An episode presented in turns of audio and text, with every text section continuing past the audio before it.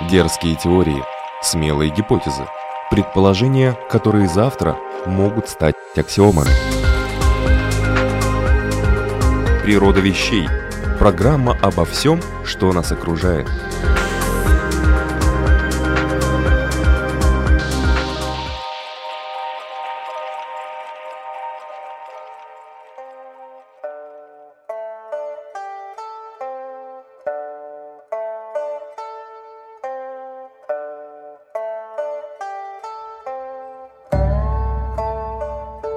Приветствую вас, любители узнавать новое об уже известном. Это программа «Природа вещей». У микрофона ее постоянная ведущая Людмила Вавинска. В наших выпусках мы часто обращаемся к странам Востока, потому что считаем, что именно там находятся истоки вечной мудрости, учения, проверенные столетиями и даже тысячелетиями, которые актуальны и чудесным образом работают в настоящее время в нынешнем мире. И Цзинь, книга перемен – Книга об истине и силе Лао Цзы, труды Конфуция – это лишь часть, известная западному миру, из огромного наследия жителей территории современного Китая. Но потому и вошла в обиход поговорка «Восток – дело тонкое», что нет ничего однозначно определенного в Поднебесной. И то, что кажется одним, неожиданно для наблюдателя или исследователя может стать своей противоположностью.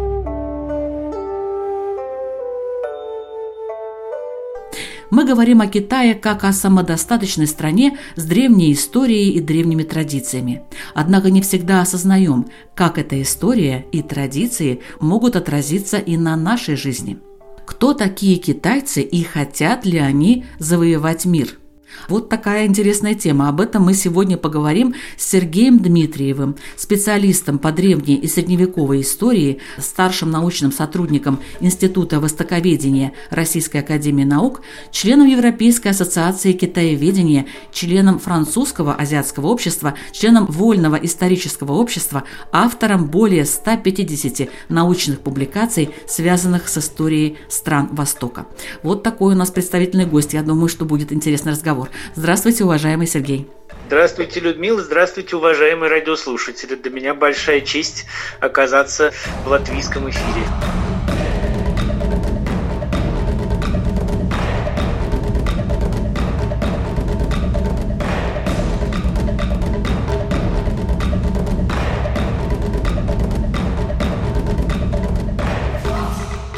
Давайте начнем с того, как и из кого вообще сформировались китайцы как нация и что они представляют из себя сейчас. Понимаете, это на самом деле очень большой вопрос, о котором можно говорить часами и, наверное, и нужно.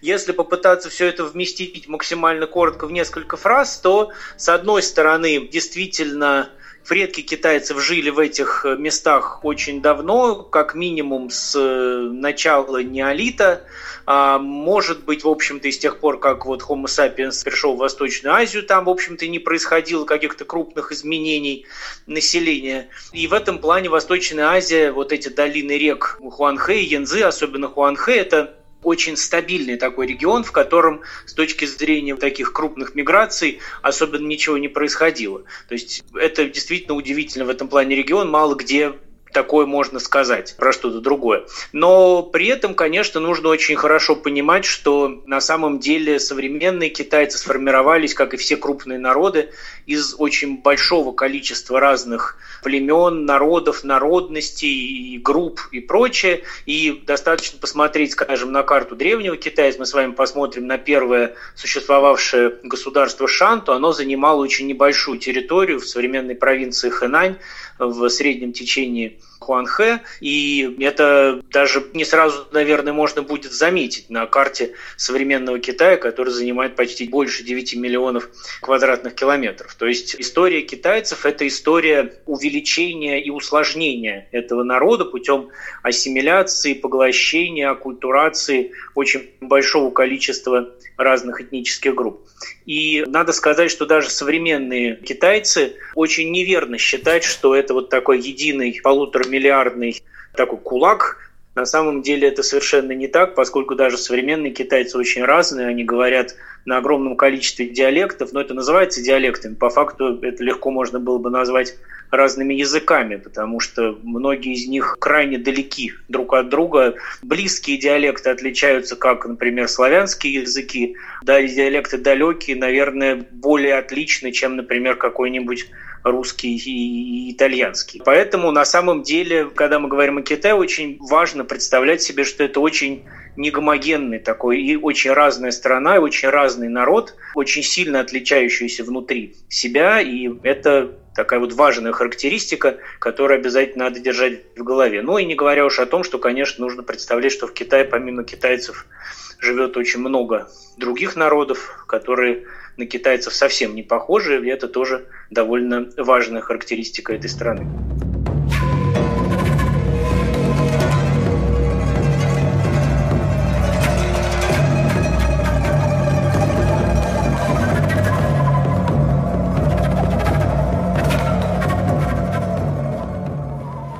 На чем основана вот эта мудрость, которая тысячелетиями в Китае развивается, хранится, лелеется, бережется и так далее. Вот это чье вообще наследие? Непосредственно китайцев или каких-то других народов? Или всех вместе?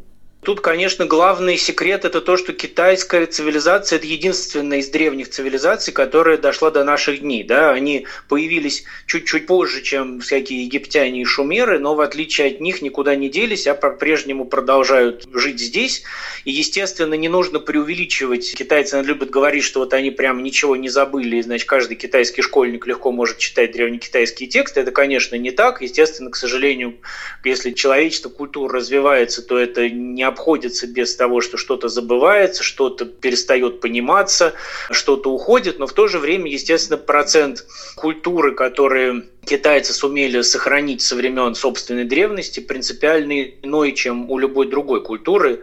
Да, если мы будем с вами говорить про западноевропейскую цивилизацию, то хотя мы с вами вырастаем из Рима и Греции, но вот в раннее Средневековье был очень тяжелый момент, когда было утрачено очень многое, причем не только на уровне элитарной культуры, но и на уровне обычной, простонародной, где практически никаких связей с Римом и Грецией, кроме каких-нибудь римских дорог во Франции и Италии, в общем-то, и не осталось. В Китае это не так, потому что, несмотря на всякие сложные периоды, все равно вот таких вот разрывов такой яркости в Китае, к счастью, не было. И поэтому они сохранили гораздо больше. Естественно, это не весь ответ на вопрос, потому что китайская культура вообще очень склонна, как все традиционные культуры, к сохранению. И вообще, как кто-то сказал, что китайцы всегда шли в пять и спиной вперед. То есть они всегда смотрели на собственное прошлое как на идеал, к которому надо стремиться. Это, опять же, характерно характерно для многих традиционных культур, но китайцы в этом плане многих обошли, поскольку действительно для них, особенно для элит,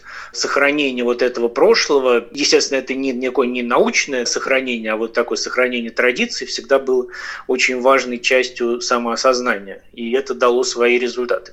Что касается того, чья это мудрость, то, естественно, в этой, это, конечно, так не очень научно формулировать по поводу этой китайской мудрости, но, естественно, в китайской культуре есть огромное количество количество составляющих. Если, скажем, мы с вами возьмем китайскую мифологию, то она представляет собой смешение мифологии самых разных народов, которые жили в Восточной Азии, которые в разное время оказались, вошли вот в этот китайский суперэтнос и поделились с ним всякими своими наработками. То же самое можно сказать, естественно, о всяких практиках земледельческих.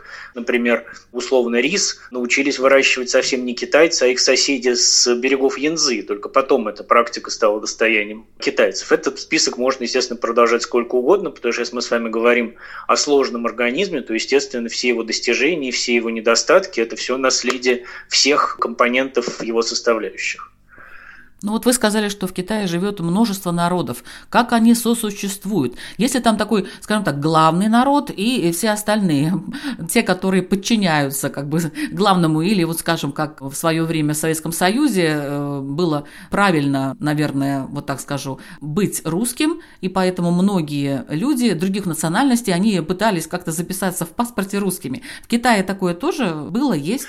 Естественно. Во-первых, конечно, есть главный народ, он называется Ханьцзу, да, да, ханьская. Ханьцы, их 92, что ли, процента населения, поэтому, конечно, именно они главный народ. При этом вот эта сложность этого этноса, о которой я говорил вначале, она во многом является как раз следствием того, что вот во время расширения империи действительно много где было выгодно быть э, ханьцами. И многие представители других народностей, вьеты, хмонги, и, джуаны и так далее, и так далее, они как бы превращали себя, да, предпочитали стать китайцами, брать китайские фамилии и говорить, что они китайцы, при том, что на самом деле очень многие нынешние языки, которые называют китайскими диалектами, они по факту являются, может быть, даже ближе не к китайскому языку, а как раз к языкам тех народов, которые жили там до того. Например, так называемый кантонский диалект или язык юэ, он, в общем, довольно близок ко многим диалектам вьетнамского. То есть здесь происходила такая запись прямо целыми группами китайцев, которая, в общем, довольно формальная, скажем так, потому что действительно в рамках империи удобно быть э, титульной нацией.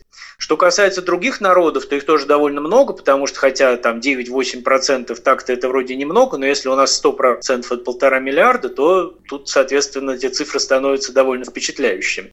И многие из этих народов сравнительно недавно попали в китайские границы, потому что, собственно, границы Китая в таких современных формах – это складывалось в 17 даже 18 веках, во времена правления маньчжуров. И вот тогда, собственно, окончательно был присоединен Тибет, нынешний Синьцзян, где живут уйгуры, закреплены всякие юго-западные территории, где живут очень много, Китай называется национальным меньшинством, но термин, конечно, довольно свинский, поэтому просто всякие народы, которые по сравнению с китайцами малочисленны, хотя какие-нибудь джуаны, по-моему, их сейчас боюсь ошибиться, миллионов 11, что ли. То есть, в общем, для Европы это была бы совсем немалый народ. Вот э, они оказались э, присоединены, и в последнее время идет такое активное включение в общий китайский дискурс, и, конечно, это происходит по-разному, да, и вы, конечно, наверное, знаете про проблемы Тибета, про проблему уйгуров, про это можно даже говорить отдельно, потому что там есть все характерные минусы всякой ассимиляции небольшого народа большим. Это все не очень такая веселая тема, хотя про это тоже, естественно, нужно знать и говорить. Природа вещей. От малых до самых больших, от известных до самых загадочных, от простых до самых сложных. В подкасте и на Латвийском радио 4.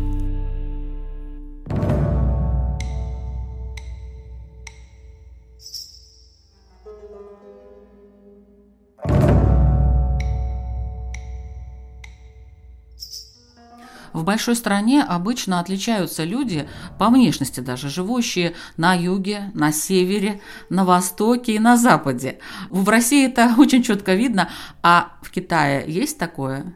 Тут у нас с вами, конечно, немножко сбитая оптика, и для европейца, естественно, монголоиды не очень сильно отличаются. Но при этом, если вы немножко побудете в Китае, то вы, в общем, довольно легко будете отличать монголов, например, или тибетцев от, скажем, жителей южных провинций Китая, которые отличаются и ростом, и чертами лица, и вообще многим другим. То есть, нет, конечно, там это отличие тоже есть, хотя, может быть, для нас с вами менее ярко, хотя должен вам сказать, что китайцы точно так же совершенно не отличают между собой европеоидов и тоже считают, что мы все совершенно одинаковые. Так что отличия, конечно, есть, потому что страна очень большая, и разные части даже вот этого ханьского этноса, собственно, вошли в него в разное время, и они выросли на базе совершенно разных народов, поэтому отличия весьма заметны. Хотя не так легко это бывает отличить, потому что все-таки перемешивание происходит, особенно в последнее время, когда мобильность стала совсем иной, чем раньше. Это, кстати, влияет и на диалекты тоже. Поэтому иногда кажется, что ты вот раскусил, откуда человек, оказывается, что он вовсе из другой части, а ты, значит, обмешурился. Ну, так бывает. Вы говорите об этности хань. Можно ли как-то его описать какими-то общими чертами? Что он из себя представляет? Что это за люди?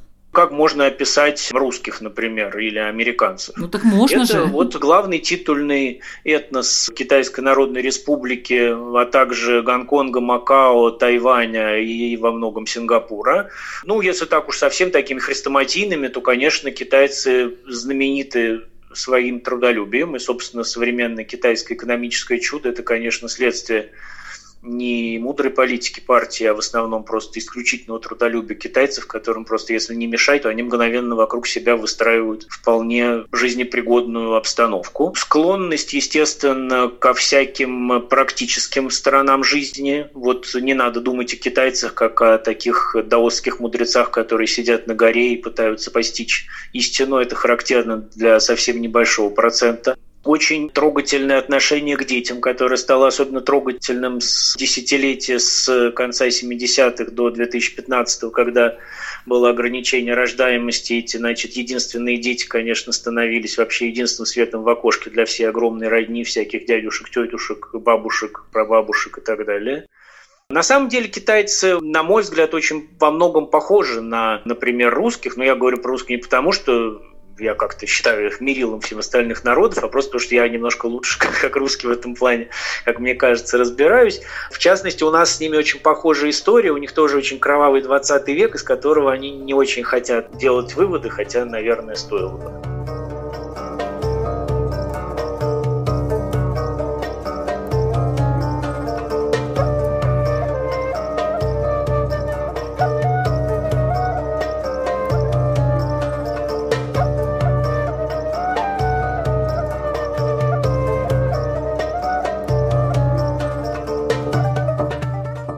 О Китае сегодня в программе «Природа вещей» мы говорим с историком-китаеведом Сергеем Дмитриевым. До этого времени мы рассуждали о том, кто же такие китайцы, и пришли к выводу, что ответ может быть неоднозначным. А теперь будем говорить об искусстве побеждать. Это искусство развивалось в Китае столетиями. Неужели стратеги Поднебесной завоюют весь мир, не сделав ни единого выстрела? Давайте послушаем, что нам скажет эксперт.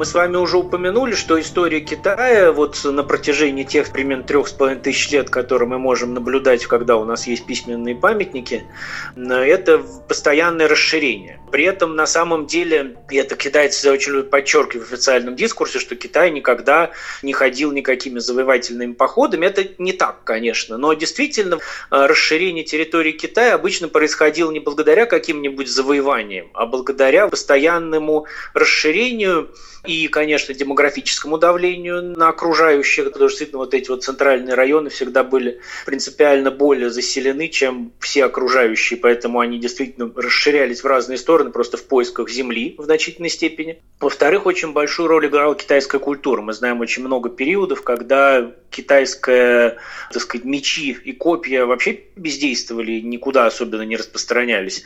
А вот китайская культура была известна далеко за пределами проживания условно древних китайцев, и китайские изделия, китайские верования, китайская письменность была главной для элит самых разных регионов. Для этого, например, очень ярким периодом можно выбрать, скажем, Средневековье, империю Тан, которая существовала с начала 7 по начало 10 века, когда Китай был велик и прочее, но при этом, например, он не контролировал ни Японию, ни целиком Корею. При этом, значит, и японцы, и корейцы, равно как э, вьетнамцы, бахайцы и так далее, писали либо просто используя китайскую иероглифику, либо создавали собственные письменности с использованием китайской иероглифики, учили мудрости Конфуция, пытались у себя воспроизвести систему бюрократии, которая работала в Китае.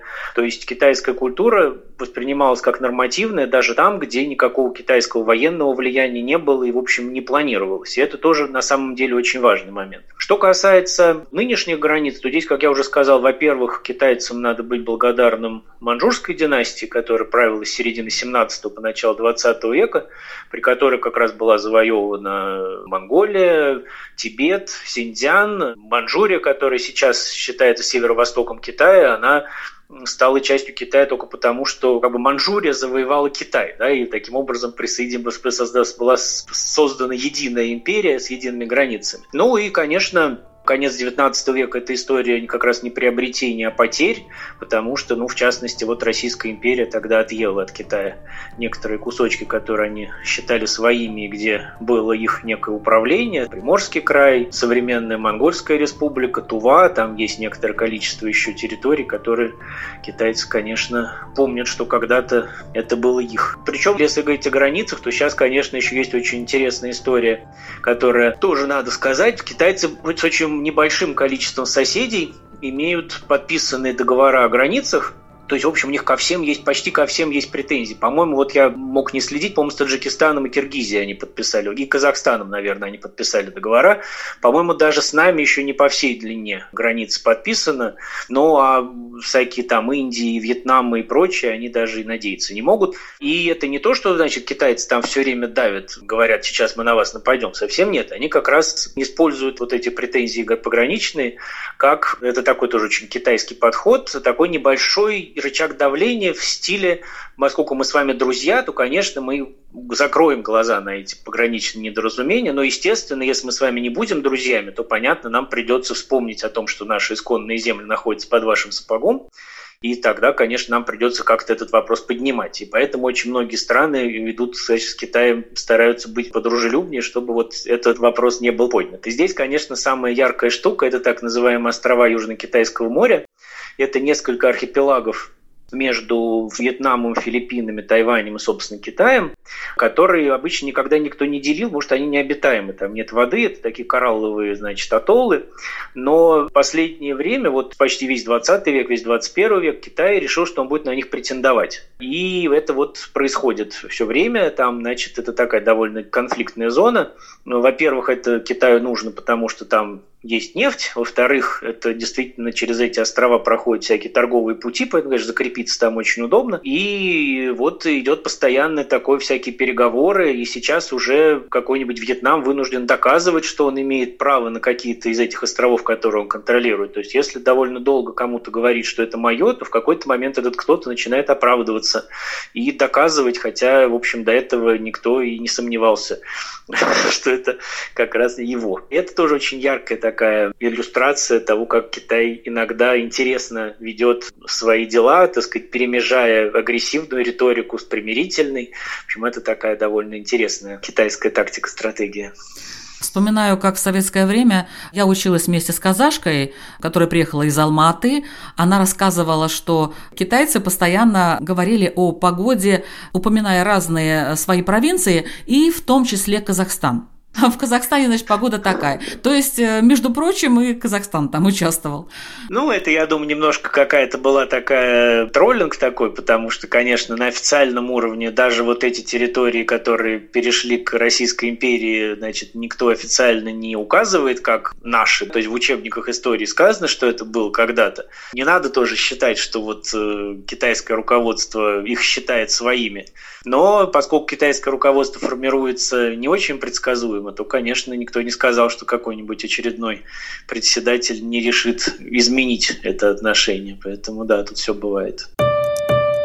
Природа вещей от малых до самых больших, от известных до самых загадочных, от простых до самых сложных.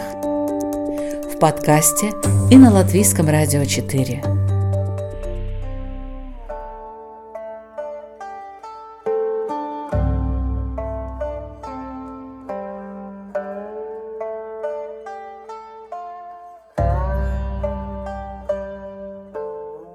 А вообще экспансия Китая – это реальность? С одной стороны, да, потому что, естественно, знаете, если мы с вами посмотрели бы на Китай там в какие-нибудь начале 70-х годов, то это была экономически крайне необеспеченная страна. И более того, почти все мировые эксперты сходились на том, что это такой просто хрестоматийный пример failed state, то есть вот рухнувшего государства. Казалось, что у Китая нет никакого будущего. Мао Цзэдун довел до ручки, и это была огромная, значит, нищая страна, которая постоянно находилась на грани просто голода и физического вымирания, значит, целых областей. И с тех пор за сравнительно недолгий срок э, Китай у нас сейчас на втором месте по ВВП.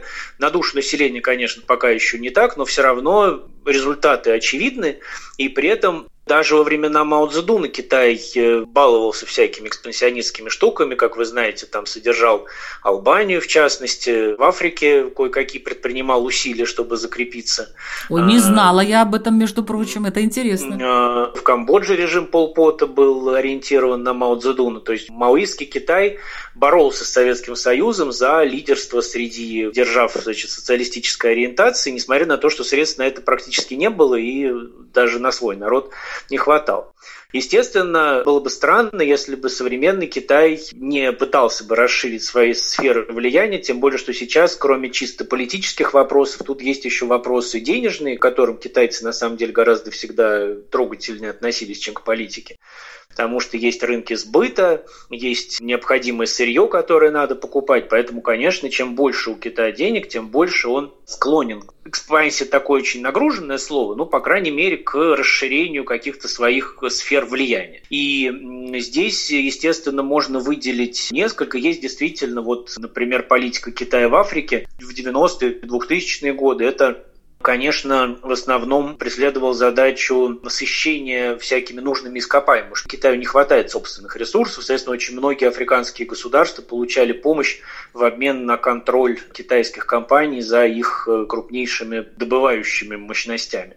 В общем, похожую политику Китай ведет в Центральной Азии, где тоже центральноазиатские государства, особенно Казахстан, Туркмения, они, конечно, ему нужны как те, кто поставляют ему углеводороды. Во многом э, отношения современной Китая с Российской Федерацией тоже можно описать в какой-то степени через эту плоскость, потому что помимо того, что Китаю, естественно, приятно, что Россия нуждается в его поддержке, естественно, Россия это также поставщик углеводородов, тем более удобный, что она поссорилась почти со всеми остальными, поэтому, значит, не очень много кому эти углеводороды может легко предлагать. А, помимо этого, вот мы уже говорили про эти острова Южно-Китайского моря, такой традиционная, так сказать, точка, где Китай пытается продавить свою повестку, просто чтобы показать, кто в доме хозяин. И на самом деле вот это такая вторая часть китайской экспансии или да, расширения внешней политики, которая связана с тем, что Китаю, конечно, хочется не только, значит, обеспечить рост собственной экономики и прочее, а показать, что вот эти вот, то, что называлось «сто лет позора» после опиумной войны и до прихода к власти Мао Цзэдуна, когда, значит, Китай был полуколонией, значит, с ним всякие западные державы делали, что хотели, потом всякие эксперименты Мао Цзэдуна тоже почти довели страну. Вот сейчас показать, что все это позади, и Китай занимает достойное свое, значит, в идеале первое место в мире, ну уж хотя бы в регионе. В связи с этим есть некоторое количество громких инициатив. Вот, например, Си Цзиньпин, когда только пришел к власти, он сказал о инициативе «Один пояс, один путь», такого возрождения шелкового пути, как сухопутного, так и морского, что вот когда-то существовали такие крупнейшие торговые культурные артерии, надо это возродить. И по этому поводу прошло огромное количество всяких конгрессов, конференций, э, круглых столов, чего только не, по поводу того, вот как это будет опять соединять значит, Восточную Азию с Западной Европой. При этом, тоже довольно характерно для таких громких китайских инициатив, по факту сделано было не так уж много, особенно, например, на сухопутной части, которая зависела от э, также согласия, скажем, Казахстана и России. Вот в Казахстане там построено несколько шоссе, в России не сделано вообще практически ничего, и это как-то всех устраивает. То есть во многих таких инициативах разговор и какое-то медийное освещение, они даже, видимо, важнее конкретного результата. Внутри самого Китая в рамках инициативы «Один пояс, один путь» вложены огромные деньги, построена куча дорог, музеев там и так далее. Но, в общем, это не совсем имеет отношение к вот этой международной составляющей. При этом какие реальные вещи, они часто, наоборот, не очень афишируются. В частности, например, на Шри-Ланке и, по-моему, в Греции Китаем были проведены такие довольно интересные штуки, когда выдавались кредиты под обеспечение какой-то инфраструктуры, прежде всего портовой, и поскольку потом кредиты эти не отдавались, то, значит, какие-то из этих вещей перешли под контроль. Когда-то Китай такое делал в Африке, но вот в последнее время из того, что я слышал, это очень крупный порт на Цейлоне и, по-моему, порт Пери под Афинами, который в очень значительной степени перешел под контроль Китая. Причем вот это как раз не очень афишируется, потому что, естественно, это всех напрягает. А, в отличие от, как кажется, тех инициатив, которые афишируются сильно, при том, что результатов там, если так вот посмотреть э, и посчитать, то гораздо меньше, чем говорилось. То есть здесь вот есть такая экспансия на деле, есть экспансия на словах, которая в основном, на самом деле, судя по всему, для внутреннего рынка идет, чтобы население вот видело, какой лидер крупный геополитик и как Китай, значит, неименуемо наращивает мускул на международной арене. На самом деле можно особенно и не наращивать, но главное про это говорить. Но это во всех странах такое бывает, но в Китае особенно. Но китайцы же на Луне, на обратной стороне Луны, где-то ползает луноход китайский. Да, это, кстати, вот спасибо, что вы напомнили. Действительно, вот буквально последний год э, дал э, совершенно новую такой вот вектор действительно китайскому развитию. Это космическая программа, она развивалась и до того, но вот тут, э, да, экспедиция экспедиция на Луну, они заявили много чего другого, я так понял, начали строить собственную космическую станцию. И это, на мой взгляд, конечно, в чистом виде такая репутационная задача. Вот еще раз показать, что Китай сверхдержава не хуже других, хотя, как мне кажется, никто в этом, собственно, уже и не сомневается. Но тут есть такая немножко инерция, знаете, как Фазиле Искандера было сказано, что если человек был богат, а потом у него все отнять, то он еще 50 лет будет жить, как будто он богат. И наоборот. Вот, значит, очень многое в современной политике Китая, конечно, объясняется тем, что они не очень еще вросли вот в собственную мощь и возможности, и, значит, вот иногда ведут себя как, на самом деле, небогатое государство, которое хочет доказать, что оно богатое и сильно, хотя в их случае ничего доказывать не надо, это и так очевидно. Хотя тут тоже, конечно, есть всякие свои сложности, потому что уровень жизни населения население в Китае очень разный, и много районов по-прежнему очень бедных, так что там, конечно, внутри еще много чего нужно делать, но они, правда, многое делают, тут не отнять.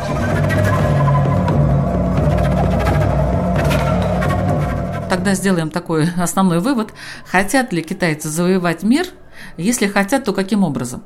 Я, честно говоря, думаю, что вряд ли, потому что, ну, как бы это все многовато. Естественно, на данный момент им прежде всего хочется, чтобы с ними считались. Вот это вот очень важно. И они подозревают, что их держат не, не, не за серьезных людей, да, и хотя это совершенно не обосновано, но мне кажется, вот такое есть у них какое-то подозрение, поэтому в основном пока они борются за то, чтобы все закрепили, что они великая держава. А в дальнейшем когда это будет достигнуто, откровенно говоря, я считаю, что, скорее всего, их, конечно, будут прежде всего экономические выгоды интересовать. Если где-то их экономические задачи, задачи обеспечения своего населения, своего, своего производства, а, задачи рынков сбыта потребуют каких-то действий э, жестких, причем, ну, откровенно говоря, я не думаю, что это могут быть силовые, но какая-то такая дипломатия, значит, таких жестких денег, я думаю, что они на это пойдут. Но опять же здесь, по крайней мере, последние 40 лет основным всегда была экономика для Китая. Поэтому вот я надеюсь, что все-таки что-то будет скорее такое. То есть вся их экспансия будет объясняться экономическими задачами бизнеса. Но при этом, чем на самом деле Китай интересен и, конечно, тревожен, это тем, что, как вы понимаете, смена властей там происходит по желанию буквально нескольких человек – и если до недавнего времени, по крайней мере, была практика сменяемости этой власти раз в 10 лет, то вот сейчас Си Цзиньпин буквально на наших глазах ее отменил. И в связи с этим как он будет править дальше, сколько он будет править, что он посчитает нужным. То есть вот в отличие от государств демократических, где есть масса всяких э, сдерживающих систем, парламенты, политические партии, пресса и так далее, ничего этого в Китае нет.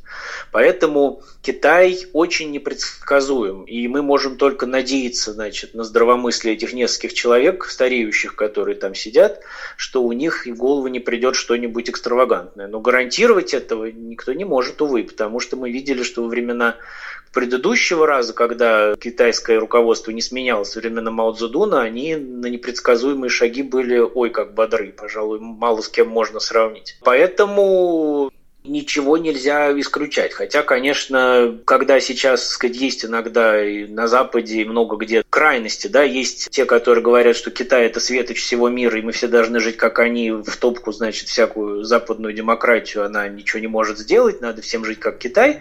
Есть другой полюс, который из Китая лепит такое чучело, который вот сейчас завтра придет и, значит, всех съедят. Естественно, обе крайности абсолютно нелепы, и э, это не полезно. Не надо жить стереотипами.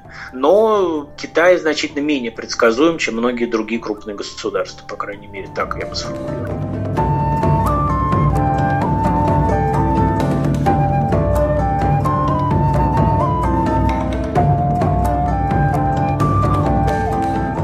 Это была программа «Природа вещей», подготовленная Латвийским радио 4. Над ней работали Людмила Вавинска, Ингрида Бедела и Кристина Золотаренко. О том, кто такие китайцы и хотят ли они завоевать мир, рассказывал историк, старший научный сотрудник Института востоковедения Российской академии наук Сергей Дмитриев. Я благодарю нашего гостя за столь подробный и интересный экскурс в историю Китая. Большое спасибо вам, уважаемый Сергей. Спасибо, очень приятно было с вами побеседовать. Что еще вы можете послушать на страничке Латвийского радио 4 в программе «Природа вещей» или в подкастах с тем же названием? О том, как искусственный интеллект меняет природу человека – об историческом языкознании, как говорили в древности, о климате Земли, о парадоксах физики и даже о том, откуда у Адама появилась Ева. Да, и в этом вопросе у ученых есть разночтение. В общем, изучайте природу вещей вместе с нами, Латвийским радио 4. Это интересно, полезно и очень увлекательно. Присоединяйтесь.